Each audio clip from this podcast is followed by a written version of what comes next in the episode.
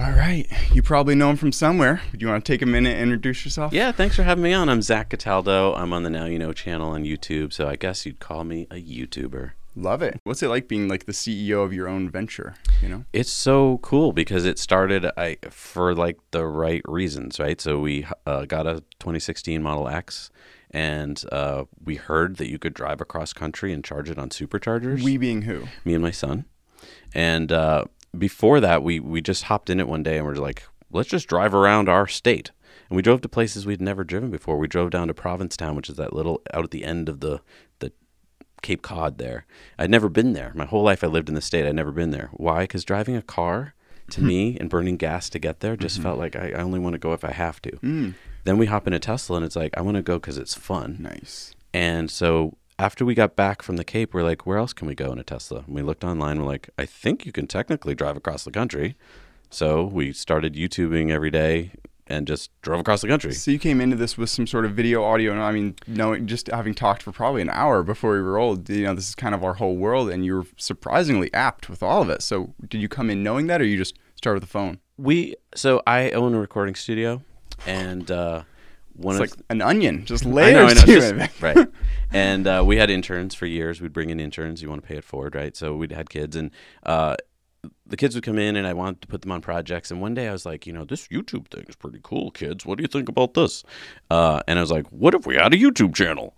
And so we started making videos about like how to tune your guitar and stuff like that. And um, soon after that, it just kind of just kept gnawing at me like this is really cool for my whole life in bands you couldn't get people to hear your music unless you got them to a show. And now there's this thing where you can broadcast from your house if you want to with the iphone. So we were like let's just bring bands into the studio and put them on youtube. So we did that for weeks and months and we'd put gopros on the ends of bass guitars and in kick drums and we made fun videos and we did uh, all sorts of games with the bands like uh, spin a wheel and if the wheel lands on band murder we kill you. Um, all sorts of fun stuff. So uh, that was great and that youtube channel didn't really do much. Not many people watched it. I thought it was a brilliant idea because i thought the bands will have their own fans and they will watch the videos and it'll just grow exponentially. So that was the first idea of like infinite scale of replicate, like Right. free one viewer, a million viewers, same price Right. for you. Yeah, it's Right. as soon as you start realizing life in that because creating music was my first way into video Mm-hmm. or audio engineering. Obviously, I didn't record drums because holy cow, that's confusing. Right. It's phenomenally deep how far you can go in terms of just like whoa, sound is an interesting thing, and then. Here we are recording each other's voices, and I just want to make you sound the best you can be. Obviously, you have an angelic voice as is, but um, you know. So, what, what's been your favorite part of this journey, getting to where you are now? Starting from there, was it just literally being in the vehicle with your son, driving, or was it you know the editing? You know, what what, did you Yeah. enjoy about this process? I enjoyed the community that is sprung up around it. So, like when we did this trip, we would broadcast every day and we'd send the video back to our editors to put up on YouTube. And it was the first time that, like, hey, we got 50 subscribers today. Hey, we got 50 more. By the time we returned from the trip, we had like 500 subscribers. What and was for, the biggest like Reddit or like like what what added to? Like, how do you how do you get you videoing you and your son to fifty people? oh, just put it on YouTube. Wow. But something about a guy driving across country in a car, I guess, you know, in, a, in an electric car, caught people. The you know? algorithm loved it. I mean, exactly, right, exactly. I mean, you know, we live and die by the algorithm. Yes. um, when we didn't even understand the algorithm at the time, but so we are like, okay, this is better than the other videos we've been doing on making banana ice cream and vermicomposting. So let's keep doing this. Mm-hmm. Um, and yeah, it started to take off. And when we got back from that trip, I said, okay, so we can't keep road tripping forever forever. uh, what should we do? And we're like, well, when we were at a supercharger one time, there's people talking about Tesla time. So when you charge at a supercharger, you get out, you're charging for 20 minutes, and other uh, people get out of their cars, and you're like, hey, did you hear about Elon Musk? What he did this week? and pe- I heard someone call it Tesla time, and I'm like, let's have a show called Tesla Time News, and we'll just talk about what happens with Tesla every week. Yeah. And so we sat in the car for the first couple years, I think, and we would just every week would do Tesla Time News. That's fascinating. Yeah. Have you ever done it by just kind of? I always make jokes about uh, just stick a 360 camera on Mark's head and that's its own show. Yeah. Um, but like almost something like that, you just walk around with that if it had really good audio. I'm trying to come up with an application for the 360 camera aside from some ad footage. We love using the 360 camera. We're using it today when we're on it. Like, cause I love you just put it on a selfie stick and you've got like a drone shot built in. Yeah. It's the best. It's a great camera. so part of this, um, you know, I knew you were coming on a couple hours ago, but like I chose not to watch a ton of your videos because I'm like, know, if I know too much Well, about they're you, out an hour long, so you only would have gotten through two. So Wow, yeah, holy cow! And but you are at the place where you, I believe, I saw the number three hundred thousand subscribers. So what does that mean, coming from fifty people a day to Right. now fifty might be a slow day? You know, like Right. what is it like being kind of the center of that pantheon? it's fun and it's an honor. Like I feel like we know that roughly 100,000 people watch our show every week and we have people tell us like I love Tuesdays. um so I re- we really try hard to make it a good show because we know that people are going to spend an hour with us. And it means that um, when we go places and people like that's Zach and Jesse, uh, it's it's pretty cool and it's also amazing because it means that I can get to talk to people like Mark because now we have enough viewers that they're like, oh, that's someone worth talking to. So now we have another channel called Disruptive Investing where we call up CEOs and say, let's talk to you. And that's, it's just amazing. Um, no longer are we shackled by media companies telling us who to watch and here's your 22 minutes with commercials to watch right we have joe rogan we have you know gali we have whoever you want to watch it's incredible and i guess because i'm the age i'm at i think it's incredible i don't know if you think it's incredible because you're younger than me and like this probably just was your world but to me there was this point where there was no youtube and then there was a point where there was and i just i'm still blown away that it's available For me, it got worse. We had the point where there was YouTube with no ads, and now there's YouTube with ads. So we we came in at the high, the peak, Right. the plateau. look and it's kind it's of worth ten dollars a month oh, it's funny. it's i'm sorry it's worth it I'll do it. i mean i know ads just suck That doesn't does that not take money out of your pocket as someone who would have ads running on your video? Like you know, if someone Yeah. has YouTube, Well, so that's the thing. Um, yeah, if you you know, year, a few years ago, YouTube was very lucrative, right? A lot of YouTubers were making a lot of money, right? And then YouTube has just been cutting, cutting, cutting, I had not heard that. They were adding like two unskippable videos. I thought people were making more money because there's more unskippable videos, like two in a row. I'm like, Nope, it's going down. So that's um, wild. if we didn't have a couple other revenue streams, we couldn't be doing what we're doing. We have a Patreon, so we have over five thousand people, which is just absolutely incredible. And And that you give them like an extra little bonus clip or Yeah, something. Yeah, we have all sorts of cool perks that we give them. Um, we make bonus videos every week just for them, um, and so for like as little as a buck a month, you can get all that stuff. Do you have a video editing crew? It seems like that in its own would be so much extra workload to be like, oh, I got to get this for these people. I'm like, it is that. Yeah, It's it's extra work, but because they are our patrons, like they like they are. I mean, they can go away, right? But they're not like YouTube. They're they're pretty steady. Um, that's been just huge for us because, and then it's also it makes you want to do your job because you're like, I have five thousand people. They're paying me to do this job. yeah. I'm not going to let them down this week, you know. And when you do it every week, there's weeks where you want to just phone it in. Yeah, I can imagine. So it's been 300 weeks, or Yeah, Mark we're coming up on uh, show 312, which would be six years straight. You didn't take a break for like a month here and there. Uh, we the show did not stop. There was a couple Wow. weeks, um, like when I went to Spain recently. We did the. Sh- I was in Spain. Jesse was in Boston, and we still pieced it together. Uh, so yeah, we've not stopped. Wow. Yeah. That's astronomical. It's kind of insane. You just uh, put the 360 camera up in your bedroom. It's Tesla, just Tesla talk with yourself some days. Um, Yeah. And so, are you at a place where you could hype? I mean, Gali's like tweeted that Elon. He's reached back. I mean, hypothetically, Elon does kind of like reply to people. Have you had any interactions with him, or do you not really care about that? Like, wh- what do you think that- about that? I that's a big one for us. We know that tw- you know Twitter is obviously the place he's at. We do have a, a Twitter. I don't tweet much. Um, it's I'm into long form, and it's very hard for me to put my thoughts together into a few characters. Like, and it's a lot of work. And like the people who do it well, hats off to them. That's that's amazing.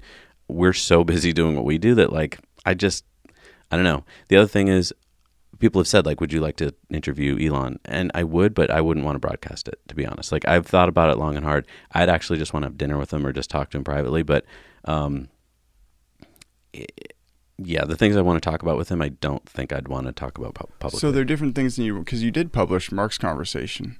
And Mm-hmm. it's like when you when you go into the, I mean, I, it's funny. I was sitting right where Kenzie is, and Mark was sitting where you are, is with a different green screen. I Mm-hmm. was there for that whole conversation, but I was kind of focused on like, this is a big. Pl- please make sure none of the gear kind of breaks down. Mm-hmm. I, I wasn't even really present for the conversation. Like, w- what? How do you prepare for you know interviewing a CEO? Because I mean, you can tell I hardly uh, prepared for this because I want to be fresh. right. I want to meet you as a new human being. It's a know? really good point. I like to throw a few questions together. So I do some research on the company and on the person, have some questions that I think our viewers would want to hear. But that's very loose. Those are there for me uh, on a screen so that I don't have to worry about it and I can go to them. But then I do want to get this happening. The problem is what we're doing now is amazing uh, because there's no lag time. When you're on a Zoom call, heartbreaking. even when it's a good Zoom call, and we go to great lengths to capture their audio and video like you're doing now, um, but there's still a slight lag, and just a few milliseconds is enough so that you know there's times when you're going to cut me off, and that's totally fine. But if you cut me off in the wrong time, it just I'm confused now. There's a subtle nuance of being in person where you see me kind of gesture and you talk a little bit louder and I say, this is an important point. I'll back off unless mine's Right. more. You know, it's it's kind of like a you know. But yes, when you, you did Mark, that's why I'm like I wanted really good audio on his, Yep. and you can kind of clip it so it sounds real.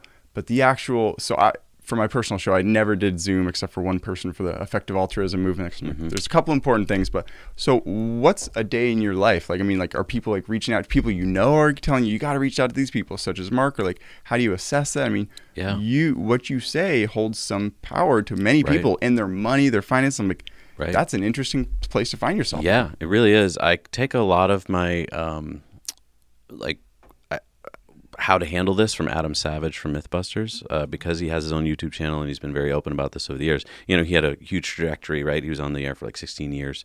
Um, and he said in the first few years, lots of people would reach out to him and tell him that same thing, like you you should do this. You say the word um too often. You say, th-.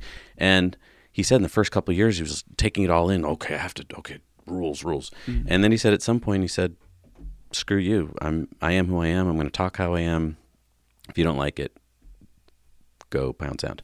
And that's Go pound sand. And I'm gonna start using that. well, I don't know if I'm allowed to swear, but Oh yeah, uh, you go for it. Um, but that's curse. No, but that's what I uh, had to just get comfortable with is because you're now dealing with more than 50 people, right? You're dealing with thousands of people, and as they start to tell you things, you don't know how to shut that off. Uh, That's why I don't like YouTube comments. I never read them. And you're even in a more precarious situation because it's also comments about your son.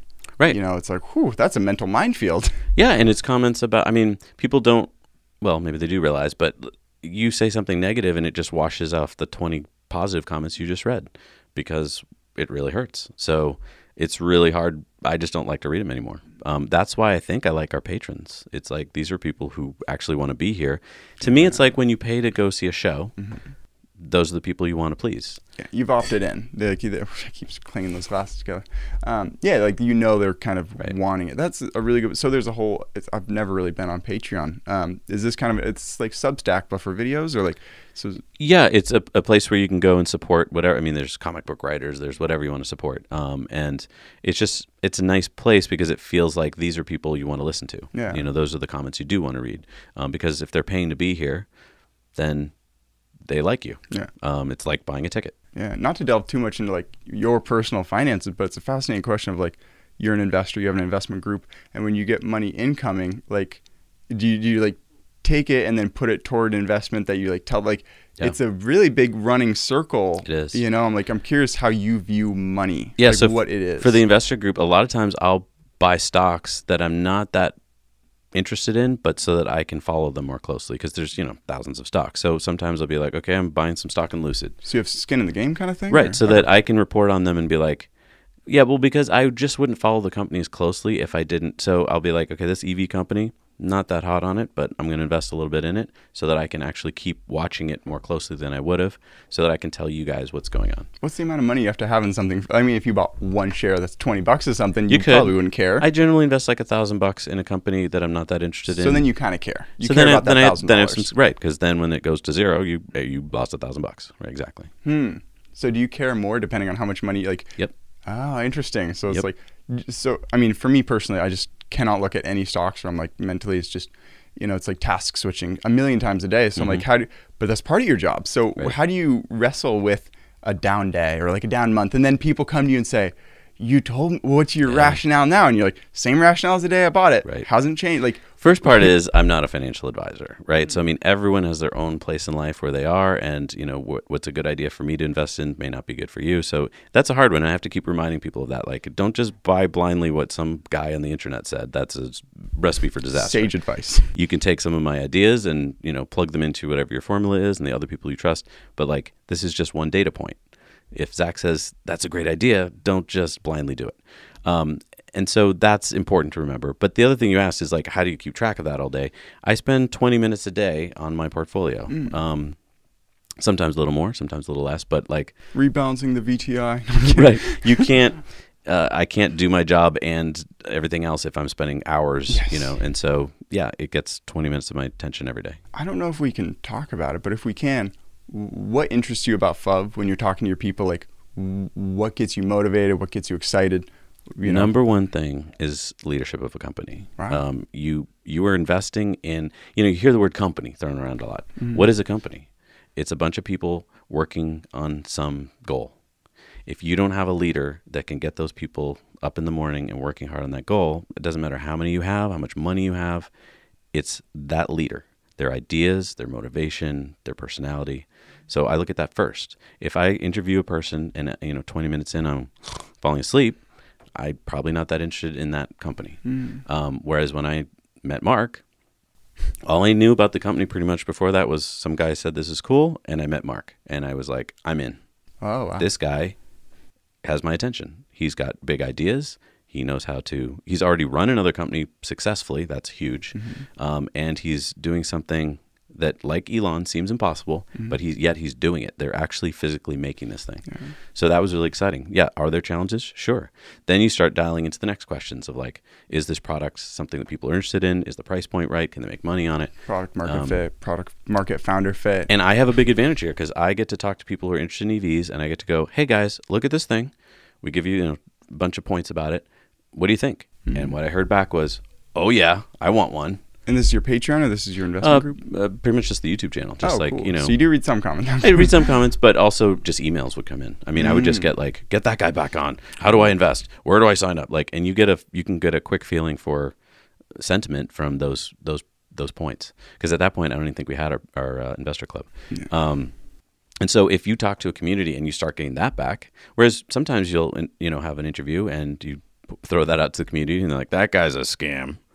So that tells you a lot, and that's pretty powerful because we have a lot of intelligent people who watch us. So if they're all on one way or the other, that that tells you a lot too. Yeah, let's talk briefly about a company that uh, you may have heard was a scam. And so he shipped me two when when it occurred, Okay. and I haven't drank one. So I'm actually going to crack into one that I put in the fridge. Okay. Um, but it's free water. Like you, you know, you've heard about them. Yep. It seemed almost too good. It, they broke the whole disruptive theory of they don't charge the pro. You know, so. Mm-hmm. Um, just super briefly, the, the way that you exactly, this is not just like a, a pitch. Mm-hmm. Um, we were making TikToks, they're making TikToks. I reached out to them.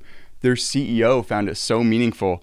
He had three full time people making TikToks because they weren't, they're not public, so they can say invest in us if Yep. you want. You know, they can they can kind of do that. Um, and he said, "I love your company. I heard about you a couple years ago on Now You Know." Wow.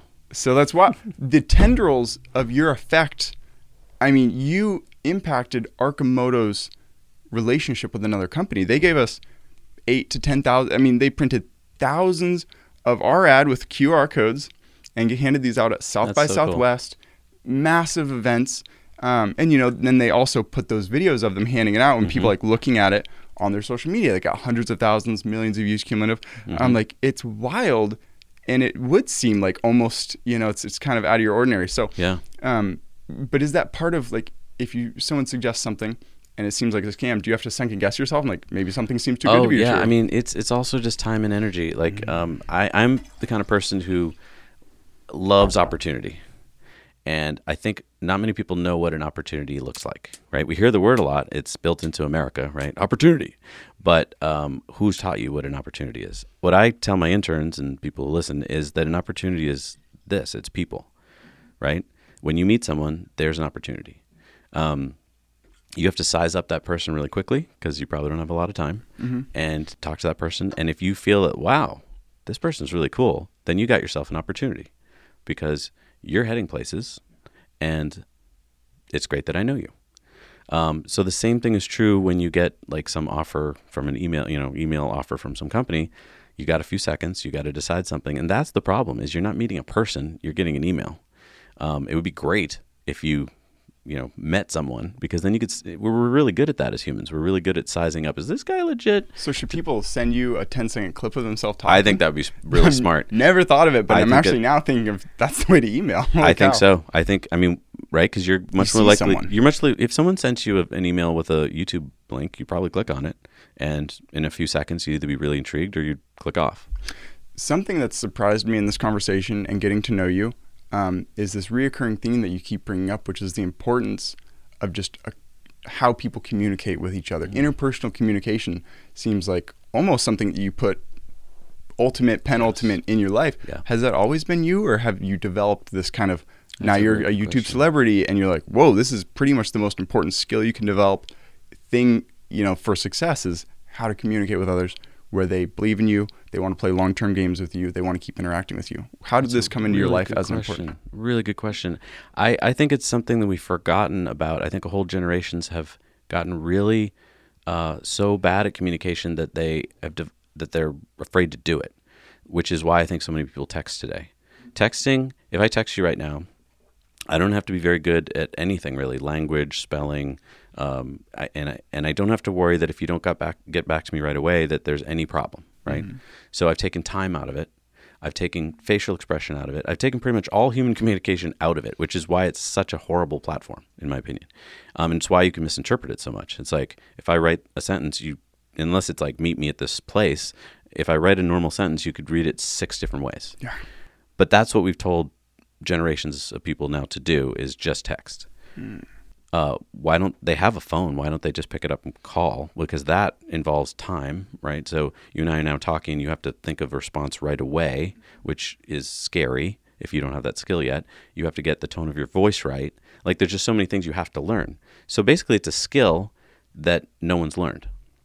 And so, how do you embody this? Like, how do you teach it to your son? How do you, how could this come like make a regrowth? You know, in Yeah, in America, just or the- doing it. Just I doing mean, uh, when we do the show, I can see that we're both better at it and both work off each other better because we've done it for 300 weeks. Um, so your your show kind of developed that skill. Was it not in your like? Was it not as present in your mind before the show? Was it just Yeah, watching I- yourself? It probably. I mean, I think just anything you do 300 weeks in a row, it's like playing guitar, right? And the first time you pick up guitar, it sucks, and then every week it gets better. It's a skill, and we all know that is true. Like if I said I, I, I want to be a great guitar player, you wouldn't say like, "Great, well today you'll be one."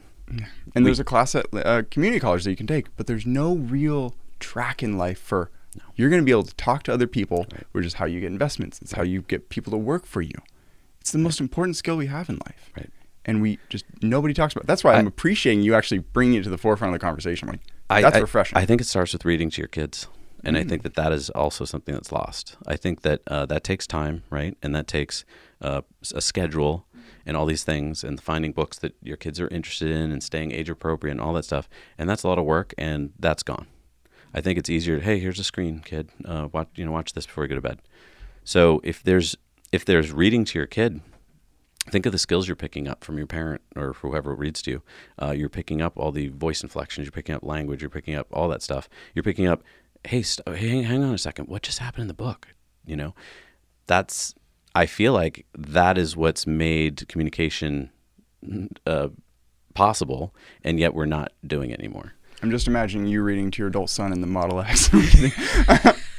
It's funny. That's that's personally why I get a lot out of listening to podcasts on 1x speed. You know, like when people start listening 1.5, I'm like a big part of what I'm getting out of listening to a Just podcast the temporal part. it, yes, is learning how to communicate. Like essentially watching any high level show, you're That's- watching expert communicators. That's really interesting because, right, I'm guilty of that too. I want to get the information faster. Let's 2x it. Um, but yeah, then I'm losing all of the, the vital the information. vital information, Yeah, so right? And and if I'm not watching, if I'm just listening to it, then it's not as good as if I'm watching it. Yeah, Oh, which is interesting. If you look at like Joe Rogan, I don't really actually like how they shoot it. Mm. It's Joe, it's the guest. There's not Shots a lot fired of at this show. there's not a lot of two shots. I no, but I mean, I think the problem is we want big close-ups of the face, right?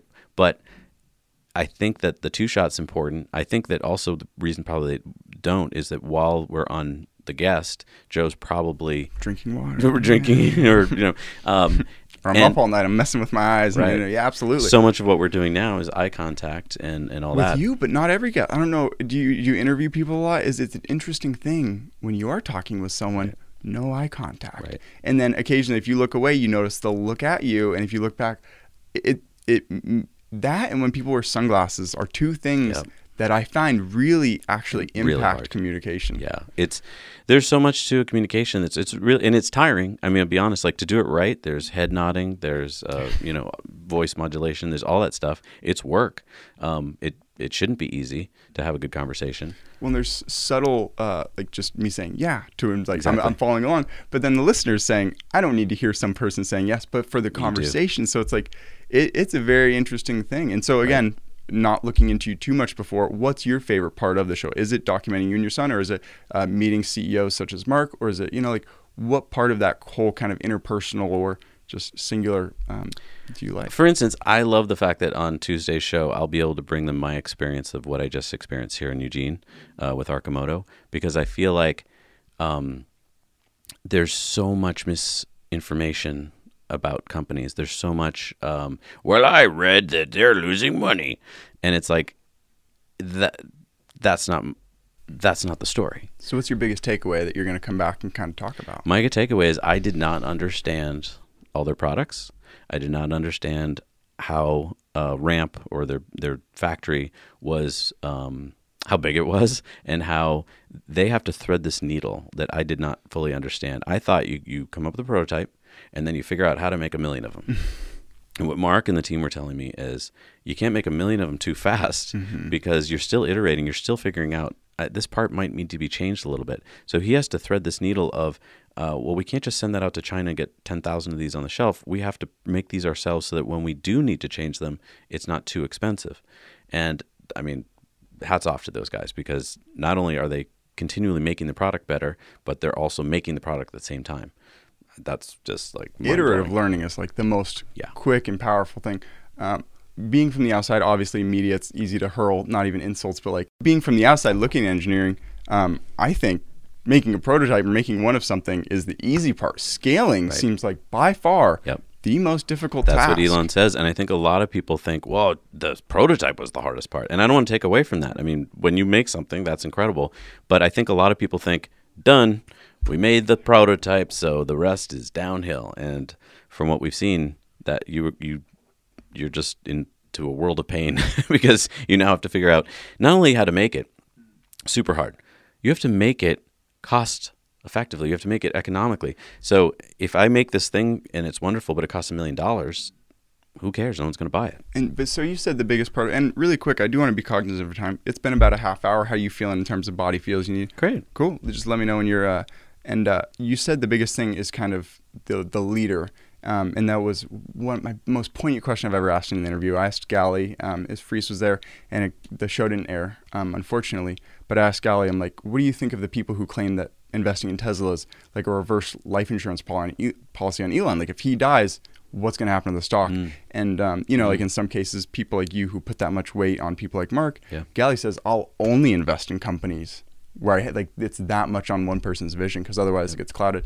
But Mm, so you're just point. saying, yeah, um, just a second ago that you also need to be able to like scale it. So I'm like, when you're investing, how do you weigh out like the characteristics of the leader mixed with the financials? Like, w- you know, what's the in order kind of the most important things?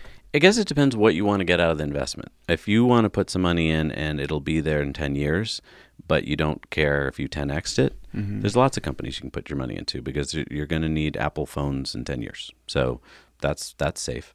Um, what makes companies like FUV or Tesla kind of insane is that it's possible that those companies could 10x, 20x, 30x. That's not common. So that's that excites a lot of people because we'd all like to 10x for money.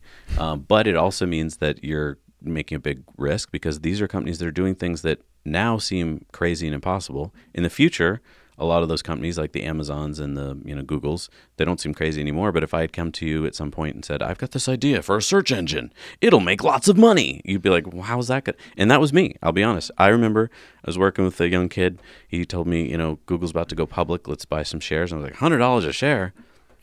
They how do they make money? Advertising. Later that day, there's this Bitcoin thing. Pff, What's that? Right. the worst.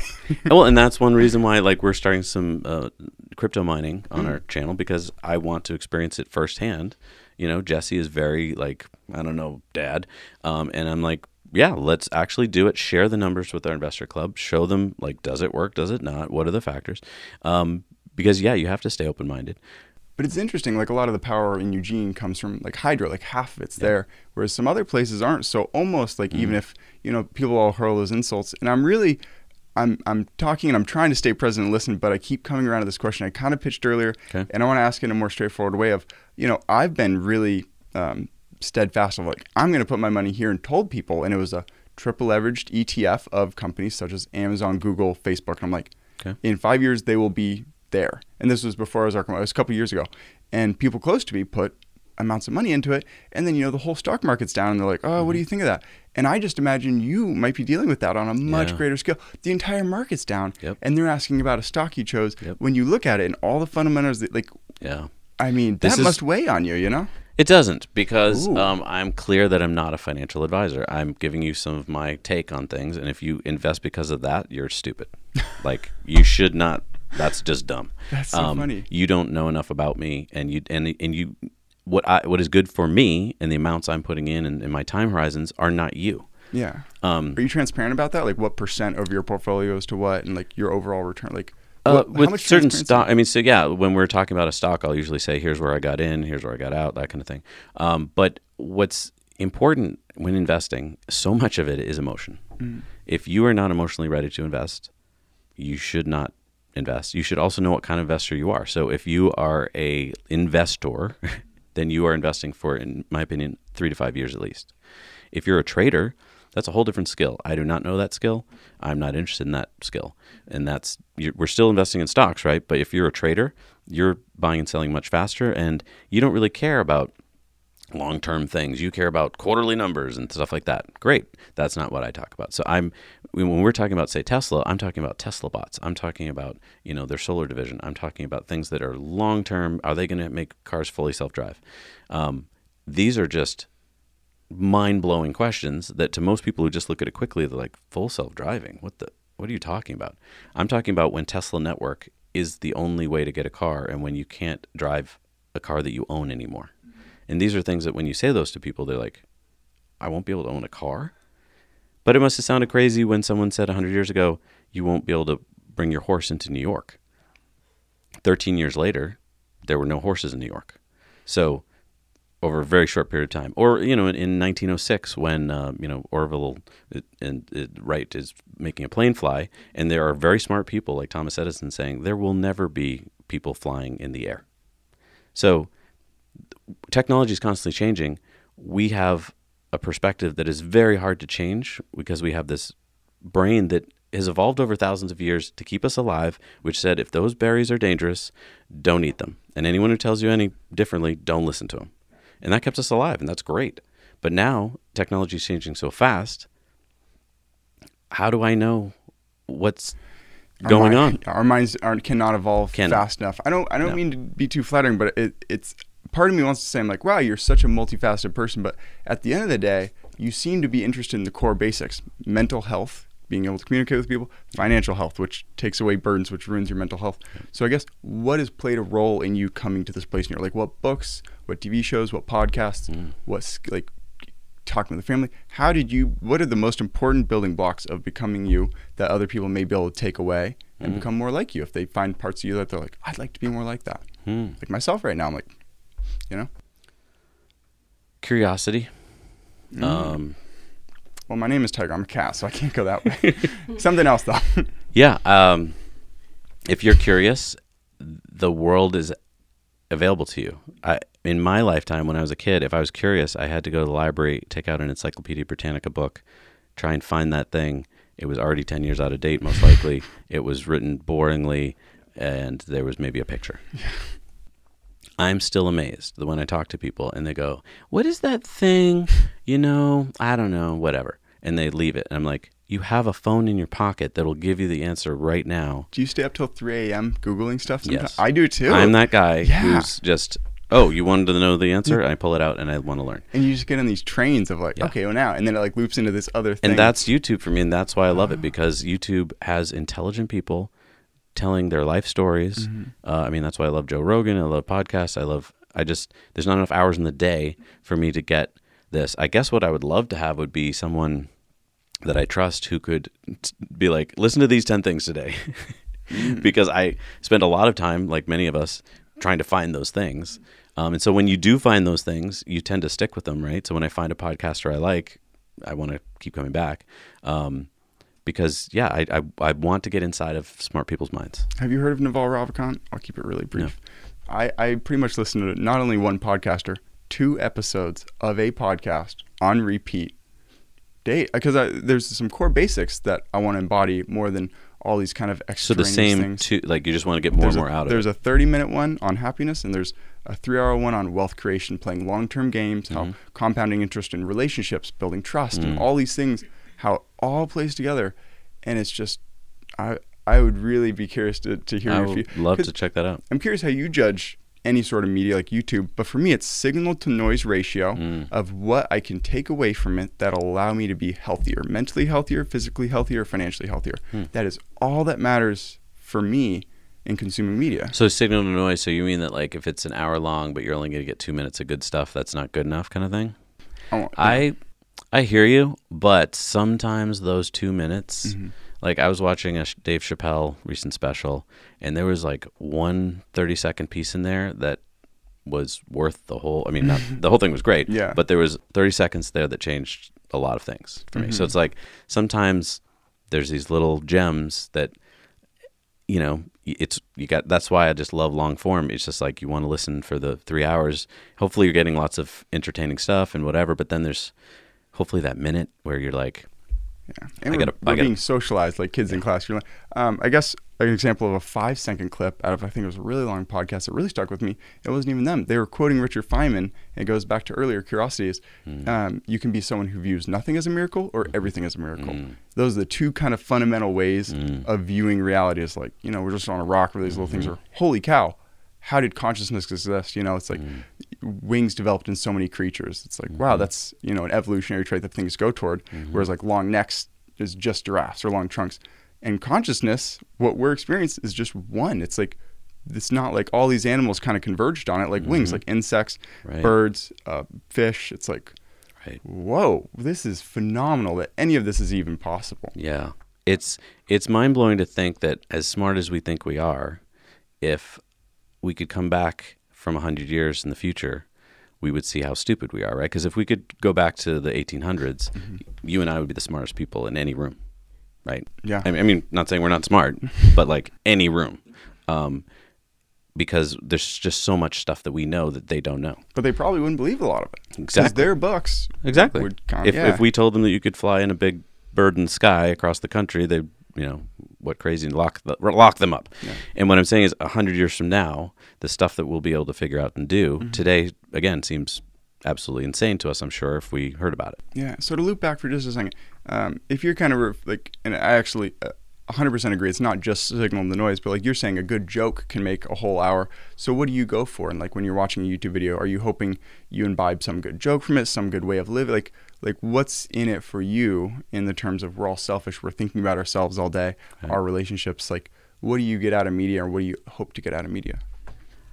I'm very curious about technology. I'm very curious about uh, you know the fact that we're probably going to be able to live forever very soon. Like the you know people like David Sinclair are working on the technologies. Transhumanism. You know, um, th- there's just so much amazing technology. So I guess like number one is just I love smart people who go back to first principles. And as soon as I hear that that's the way they think, I'm like, great, I'm I'm there with you. You're gonna Uh, get a lot more emails from uh, founders who are saying, "I'm a first principle thinker."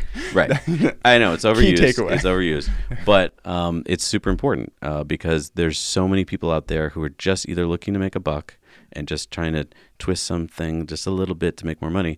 Um, if you're trying to go back to first principles and solve some amazing problems to save this planet or to help people, that's so great.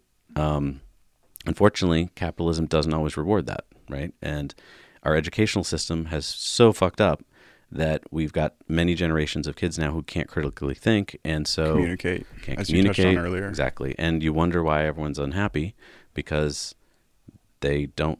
We didn't teach them how to think. We didn't teach them what to think about, um, and so life seems pretty flat. So my understanding of what you just kind of said, um, and if we are kind of near the end of the show, I really have one core last question about. I just turned 25 earlier this month. Like, you know, what advice? What advice would you give to 25 year olds? But we'll touch on that kind of when we get to the end. Just feel free to touch on that.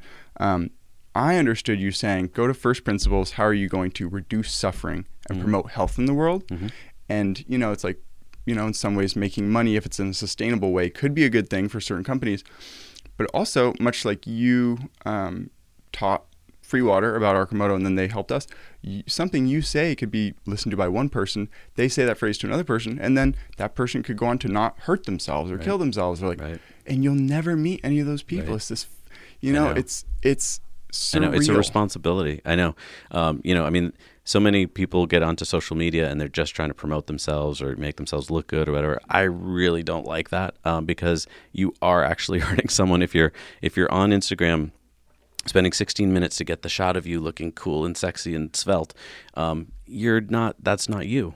And so someone's going to see that and say, "Oh gosh, I can never look that good," and that person always looks so cool, and they're always having a fun time. So and I think when I see Danny DeVito's Instagram, it's depressing for me. I'm like, oh, I just want to be him. Yeah, and to me, that's why that whole platform of like Instagram is kind of worthless because it's Yeah. pretty much been co-opted by groups of people that are making things worse. Or Facebook, like I'm not a big Facebook fan. It can be used wonderfully, but for the most part, the algorithm just keeps you on it, and so it's trying to make you click on those things, which your brain is always telling you is like, oh, I want to click on those happy people, but you're, oh, I'm not as happy as them all the time. so what's your solution to us? Because that's our to the point of we've been doing this about a year. I don't even touch my own social media anymore. Like me looking at feeds, I'm looking at Mm-hmm. yeah, but, well, feed. but I'm like, you're you're trying to actually use social media to do a good thing. Wouldn't it be about you were just saying like promote it or like I can't promote me as like a human being, but like promoting an idea or project. It's it's. I mean, I watched the Social Dilemma and I'm like, I want to get off social media. I'm like, oh, that's that's my job. There's nothing wrong with social media. Mm. The problem is that Facebook, um, Instagram, even Twitter, uh, the algorithms are just trying to keep you on. If you're trying to keep somebody on, you're not doing it right. hmm If naturally you want to stay on it for the right reasons, that's great. I think YouTube is pretty cool in that sense that they're trying to show me videos that I'll be interested in. Um, and if that keeps me on the platform, great. TikTok does that too. Once you, Sure. really, you actually get into it, it's a black hole. These is the exact Except that like. I would argue, maybe I'm old, maybe I'm showing my age Yeah. here, but if it's too short, that's feeding into the wrong part of your brain. There's some really critical thinking that has to take place that doesn't happen in 30 seconds. We're gonna end this. I'm gonna show you ten TikToks. It'll radically shift your mind. Okay. It's mind blowing. I was kind of against it, and then we started doing it. I'm like, this is potentially the greatest platform for learning really, really quick. Because there, like, once you have a base understanding of a field, you can see just the pinnacle of someone's last ten years of study. They're like one I would love grade. I would love for you Yeah. to change my mind on that. I, my Fine. fear, my fear only is that I've heard from young people a lot. They're like they'll give me some fact and like, "Oh, where'd you learn that?" TikTok. Okay, great. Who? I don't know. As soon as I hear I don't know, I lose a lot of credibility and interest because if you tell me, "Oh, this TikToker and I know them," blah blah blah, that's that's great. But I'm fearful when I hear people say, "Oh, I learned it on TikTok," that it's like, "Well, but there's a lot of people tell you a lot of things." So I don't know. But even if a credible person says, "Oh, it's uh, you know the viceroy of whatever of science," says it, that's still meaningless to me. And or some random person could say something, but if it logically through first principles makes sense, it doesn't matter to me who says it. That's how I like. I question. Uh, there's been times in my life where I'm like, "What's the proof that I need to go to sleep?" Has anyone? How would? What's the mechanism that you die from sleep? I really think we should be questioning all the core aspects of how we're currently living. Is it benefiting or hurting? I love it. And when you get something new, I don't care who says it. You know, like my worst enemy could tell me something. I'm like, that's going to help me live better. I love that because, you know, as Elon said, I mean, how much of your programming have you done? It's probably about less than 20%. Yeah. Um, and that's really scary to think about. It's like, so all this information in my head is not my own programming. Then it gets into the free will argument. We'll stay away from that territory. but that's why I'm ch- kind of ch- consciously choosing to listen to the same two podcasts because I've noticed a m- very positive shift in my life to the point where I think the things that you put input into your brain really matter. I came up Mhm. with Yeah. I'm happy, I'm healthy, I'm wealthy, I'm free, I'm loved, I'm grateful, and I'm balanced. I'm or balanced. I'm grateful just to be. And like even though you know, at any given day, I'm one of those things. If I'm lucky, but you really have to just tell yourself like, I'm all. I, I have everything I need. Mhm. I can breathe. I have water. Mhm. I have sunshine. We don't. You know, it's like hmm you got to get away from this trap of needing and wanting Yeah. stuff. Like I mean, That's, we that's got in, yeah. yeah, we got into vaping for a little while, and the worst part about that may not even be the health, but it's every 30 seconds you're reminded, I want something, Mhm. I need something to Right. feel good, and it's like, Right. whoa, the mental aspect of Yeah. a legal substance is the most detrimental thing to. Like, it's Yeah. you know it's a minefield. How do you feel raising a kid in this minefield? I mean, Kenzie and I, 25 and 27, were like, how do we even raise a kid today? Like, you can't keep them away from. I know. Do I not let them have a screen? At what age do I get my phone? Right. We had all the same questions, but, and it was just peer pressure. I mean, what what happened in 2010, 2012? All the kids got phones, and if you chart uh, depression, suicide, it's all from that point, right? So we did something wrong. Obviously, I think we need to seriously look at social media and. Again, it's not a bad thing. I mean, there's amazing things that take place on social media. I don't th- that's the worst part is like it should not be banned or gotten rid of. We need to look at how we're using it mm-hmm. And think about how the algorithms work and think about what is it doing to us and we haven't really taken the time to do that because it's so fast. It's only been 10 years. I think the biggest thing is it makes you more into who you already were. So we go into it not developed, and we're like, I kind of think I like dogs and people who look like this, and now it just shows you that for the next Right. decade. It entrenches you in it. Whereas I'm like, just if you could develop and you know, just Right. because it's hard to break out, especially Right. with stuff like TikTok. That's the negative side. I'm not even in engineering, and I'll get engineering TikToks I don't even see, or I learn about the demon core if they're trying to get it to super criticality, and this person like the the neutrons burn their hand. I'm like, I would have never been exposed to that if not for some app that I like one engineering thing, and now it shows me physics, and now Mhm. so I'm like, it it has tremendous potential to pigeonhole you into who you were when you Mhm. first got on for the rest of your life, Yeah. or if you just change kind of every day, it Right. doesn't know what to throw at you, and that's where I think the potential kind of is. But how do you? Right. I would not want to be in charge of the algorithm. You know, Right.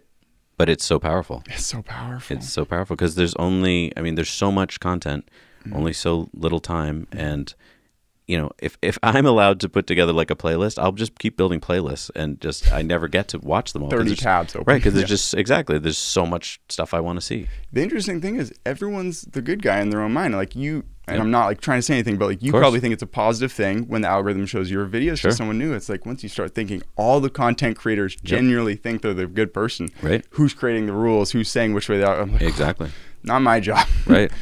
Yeah. Oh, it's a really so, good point. To go back to it, how how should someone raise? Like, I mean, if if I'm like, man, you seem like a good figure to learn from. What what advice would you give for two people who are considering maybe I- doing it sometime the next decade? I don't you know because it's changing so fast that the advice I'm going to give you is old. Hmm. And I mean, it can be well intentioned and all that, but it's not going to be your reality. And that's You've already given me what you, your line. You said read to your kids.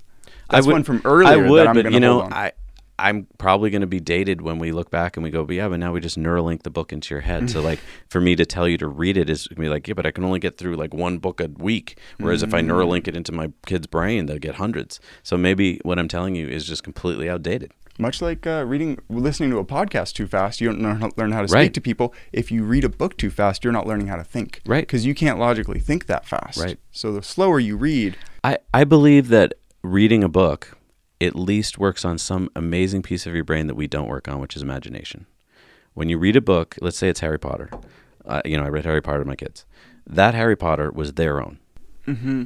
You watch the movie, now Daniel Radcliffe is our Harry. Potter. Yeah. And the problem is that's a common thing, right? And it's fun to talk about, but the Harry Potter that you read at bedtime, you imagined all of that, what Dumbledore looked like and what the spells did and all that you created. And that is humans' most powerful thing that we have that no other creature that we know of has imagination. That's why Mark made this vehicle and why he keeps iterating because he has imagination.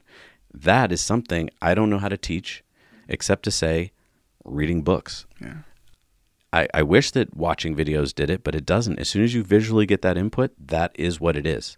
When you have to just sit there and read to yourself or hear it, I think that's why people like audiobooks so much because you can still imagine while you're driving and getting read an audiobook. So, again, I think it'll probably seem dated in a decade or two, but I do think that reading is probably still something that's amazing. Why books are so loved. I think that's great. And Ken, I don't know if Kenzie's laughing. She, I guarantee she knows where I'm going with this. Is the reason I c- cannot read fiction is have you ever heard of the aphantasia to prophantasia spectrum? No. Of so generally it's not like um, dichotic view, but people think in lines of like words Oh, or people think in imagery. Right. And I and it's like some people have you know both. Some people have such vivid. I mean I know people who are like yeah I can imagine an apple right here, Mm-hmm. whereas I'm like if I'm in a different room I can't imagine what Kenzie's face looks like. Okay. So if I'm reading like The Godfather, I'm thinking of it uh, like tying together storylines. I have none of the vivid imagery in my head, And that's what I'm like. Okay, you're, you have a, ki- a teacher who's visual teaching your kid who's that, and a big part of it is I didn't paint or draw or anything growing up or like model very much. So why, why my brain developed to do what I did, which is I was read to a lot, mm-hmm. you know. So I'm like, whew, it's it's such an interesting place when you say mm. like if if I was forced to read Harry Potter, I would hate it because I'd have no imagery, and I'm mm-hmm. not getting that like signaled noise of I just want to be healthier mm-hmm. mentally, physically, financially. I just want to l- reduce suffering in myself and those around me. So it's mm. like it's such different routes, but like you know having an outlet for creativity and imagination. Getting in a world is probably that equivalent for people like Kenzie or people who actually can imagine stuff. Like we're all Right. so different, you know. I think I guess the other advice I would give is like um, I think school sucks. Yes. Um, Thank you for saying it. um, it's you know it's a system developed to make us good factory workers, and so if I could go back in time, if I could somehow find a school or if I could homeschool my kids, I don't know if I had the abilities or the skills, but like school. You know the age-old argument is like it helps you to be social, and blah, blah, but there's just so much bad that you get out of it. I mean, it's great that it teaches you to read and write. I mean, I think those are very basic, awesome things. They probably do fairly well, but um, yeah, if there's a better way to school, that would be amazing because I think we're really fucking up lots of people with our educational system. All right. You gave us great live feedback about our ads. You watched four or five of them. Here's my rough plan. Or like you know, if Kenzie and I have a job where we get to live, she thinks I'm doing a different, almost a joke. I'll talk about that after. Um, we have a job where we get to work from home. So if we homeschooled our kids, they would be learning the job. They would learn how to communicate with people, how to make ideas stick by advertising, how to kind of be persuasive. Like, would the kid be able to learn everything? Like, you need to throw a little math in there, but like right. one of the ads had math. I'm like, d- like if you're at where you were now, I don't know what your job was back when your kid was that age. Do you think you could homeschool your kid by not following a rule book, but by teaching them what you do? I, I don't know. I homeschooling is is so tough because um, I don't feel qualified to do all of like I know that it takes patience and it takes you know so there are certain things that school is good at in the sense that you know I know that if they go to school today they're probably going to learn their ABCs um, and I know that most parents barely have time to you know think so and in our country we don't value children um, even enough to protect them in schools. Um, you know, we're having debates about you know should we take guns away from people or should we? Why don't we just protect them when they're in school? I don't know. I I can't imagine homeschooling. I can't imagine like th- that's such a tough thing. Did Um, Crosby, Stills, and Nash not teach us anything? Teach our children well. Yeah. it's uh, words to live by. I I feel like we should almost have some kind of community school where like on your block, you know, on Monday you guys are teaching the kids and not doing your job, and then on Tuesday the next neighbor who's good at this is teaching. The, you know, um, but you know, Until sure- you have one parent who yells, they, they have a yelling personality. Now, And- all those kids forever have that. It's, exactly it's and so then tricky. you know and then if, right of course if that block isn't that full of that educated people those kids don't get educated well so like i don't yeah i don't know the answer But the positive, what you just touched back on, we get to loop all the way back around to FUV of, uh, you know, a little community of Yeah. we need to be walkable. Yeah. We like that's my favorite part of the Yep. I ask every employee, all these people, I'm like, Mhm. what's your favorite part? They're like, the environment or the, you know, the fun. I'm like, my favorite part is cities will be safer for pedestrians. Cities will be safer for people biking. Yep. And like, yeah, you could say it's like a mix between a motorcycle and a car. It's almost like, hey, that's too far for me to bike there. Mhm. I want to have uh, as much fun as a bike ride. Right. It's like this really hard to kind of fit in thing of well and you're not in a metal box i mean Yes. yes there's some metal to protect you but Yep. you are actually in the community Yeah. i heard more people talking today than i've ever heard in a car so getting back in a car after being in a FUV for like a week is, isolated yeah yeah, it makes me. I'm like, oh, it's not even.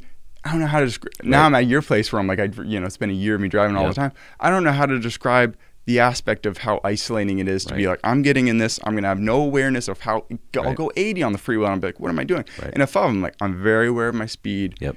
It just.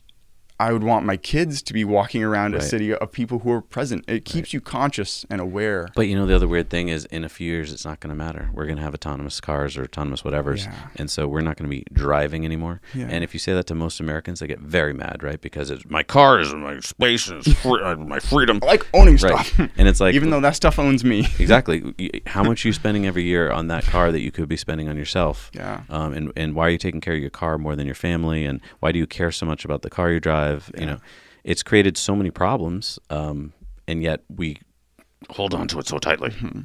I'm really happy because this is gonna be the longest part. We, I mean, we're about to break Mark's podcast in like five, ten minutes. That's the longest. That's all I wanted to do. yeah, beautiful. Trump, and then it'll get him to come back on. I'm like, nice. It'll be, you know, um, how would you pitch it to people? Maybe even like, you know, people who are uh, of the opposite mindset of why they shouldn't own it. Why should they should love the idea of not owning everything? You know? Yeah.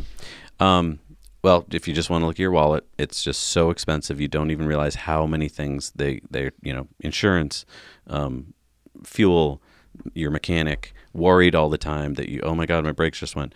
All that is gone. If you don't own something, I mean, why do you think ten percent ten percent of of people brakes, in they- San Francisco stopped owning a car when Uber came out? Why? Because like oh why don't you, I can just boom boom boom this guy will drive me to work. Mm-hmm. Um, the problem with a lot of people is like, oh, I don't know who this guy is, right? Well, mm-hmm. we get rid of that when we have autonomous. Mm. Um, the cost goes way down.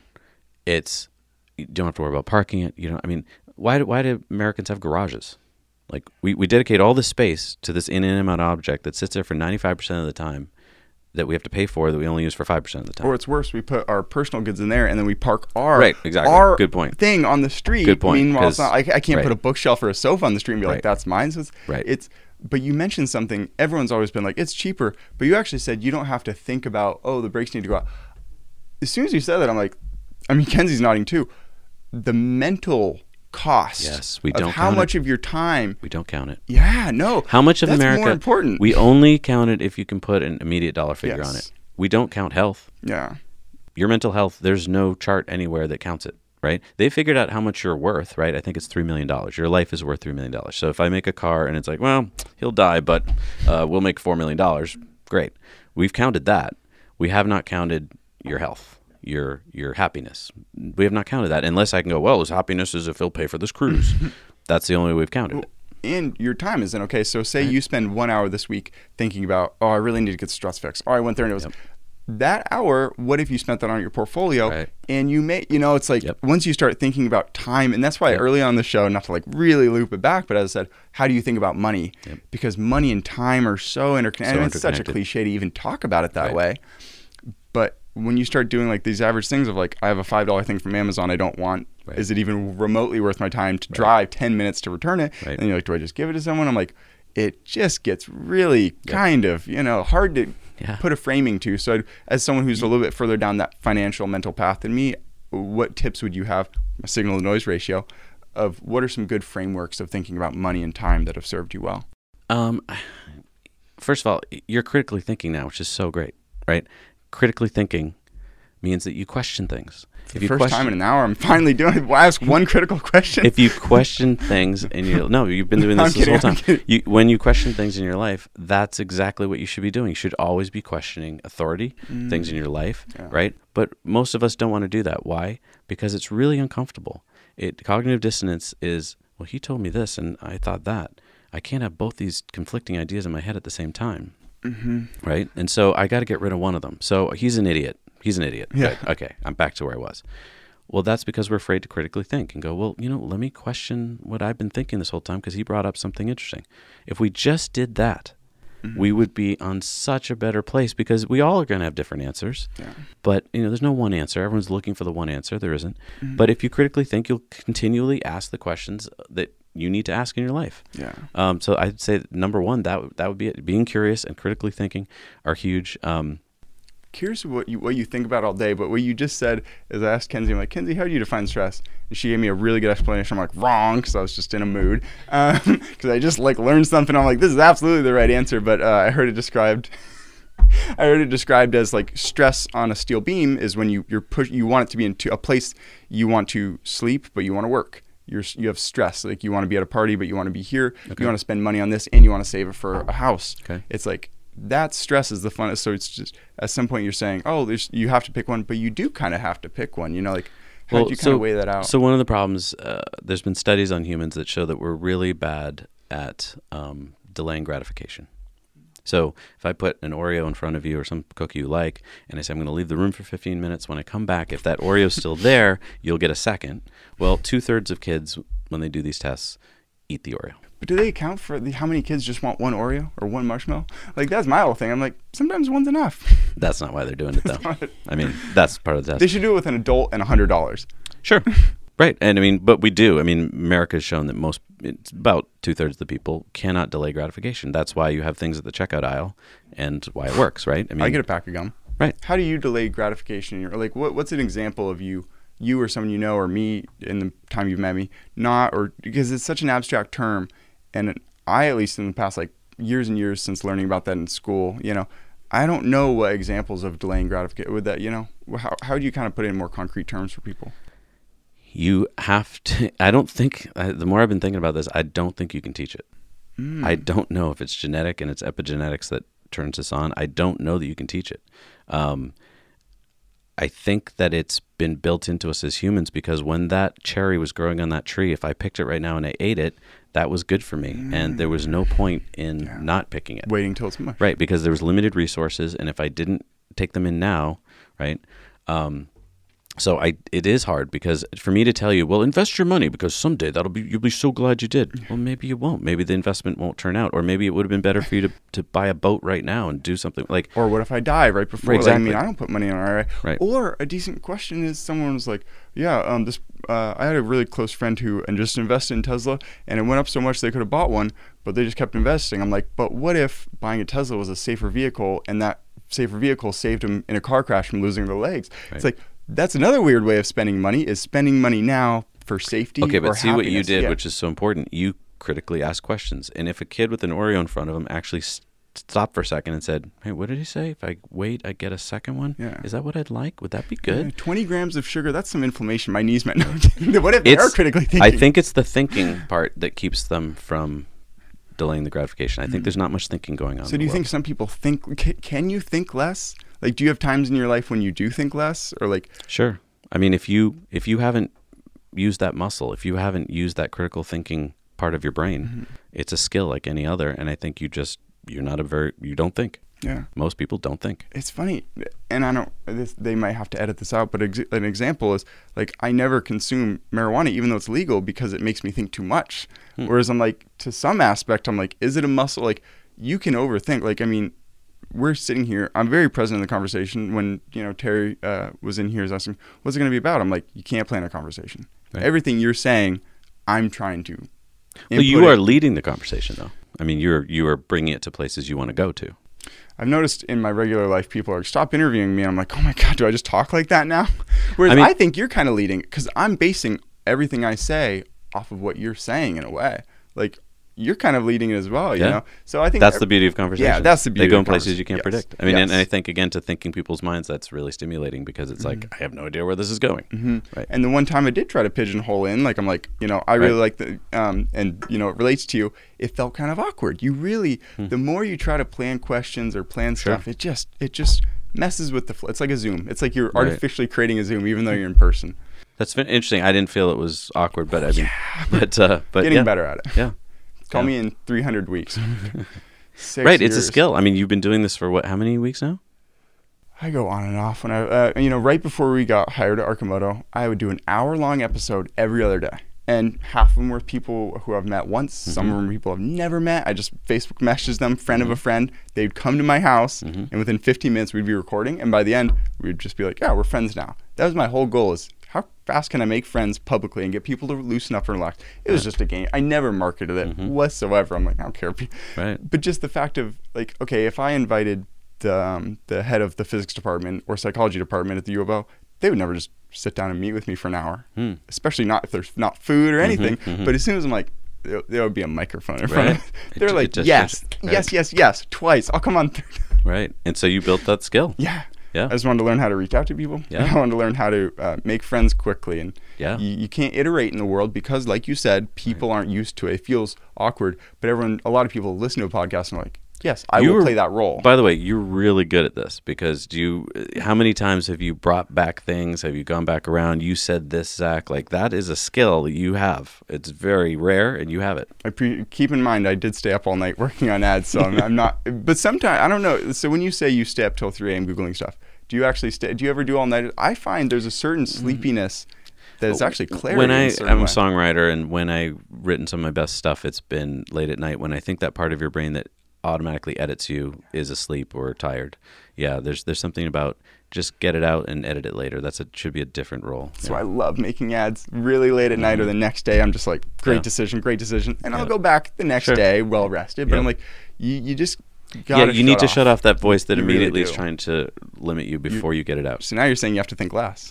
Um, when you're being creative, so creativity is a completely different thing. I think Mm. um, when you're trying to be creative, uh, you have to be in a in a positive creative environment, and positivity is the word yes. And the Mm. hard part when you're working with two people is, you know, tell me something, just tell me something. uh, you know, juice is really tasty. It's too much sugar. No, yeah. no. right. That's that's the end of that conversation, right? Yeah, as soon as. I negate you, you, you're just ugh, like there's nothing left, right? Um, whereas if you tell me that, I'm like, yes, what? Yes. What? Tell me, yeah, yeah, yeah, yes, yeah. and what? Right. my joke for a long time was on Right. no but instead of yes and. right? know? As soon as you hear that word no for anything you're trying to be creative about, Mm-hmm. that stops. And most people don't know that. If they just knew that, I mean, that's why comedians can work well together because they know the rules, right? They know that it's yes and, um, and then everything keeps going.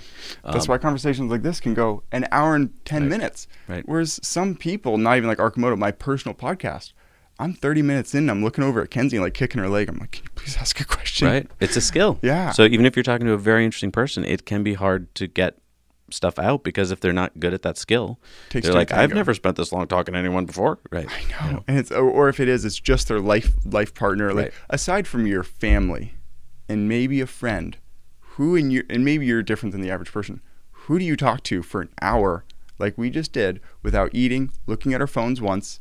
That, aside from Kenzie, Right. maybe occasionally one or two friends, that never happens. That's why I started the show. I felt hungry. There you go. Mentally. I mean, really good point. There's no phones here. Yeah. Right.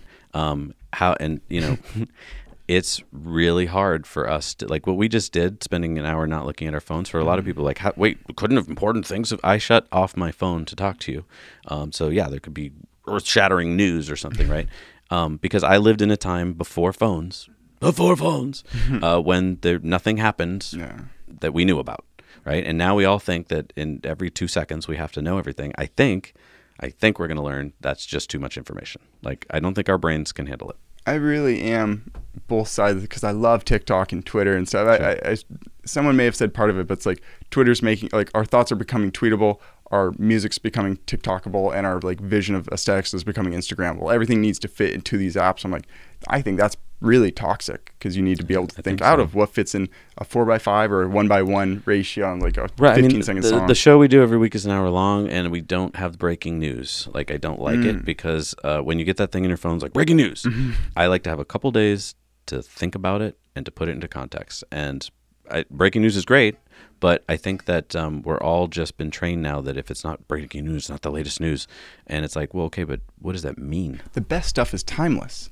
Right. If the information you're feeding people or the information I'm receiving Right. is time based, Right. I devalue it personally. Yeah. I'm like, well, if Yep. it doesn't matter tomorrow, why it doesn't matter to me today, you know? Exactly. So I think that must be really empowering for you to realize there's a fan base of thousands of people who are your Patreons and 100,000 people who are just so interested Yep. in that. Like, I mean, so when someone recognizes you, you're not like, oh, you know, I'm just trying to get groceries.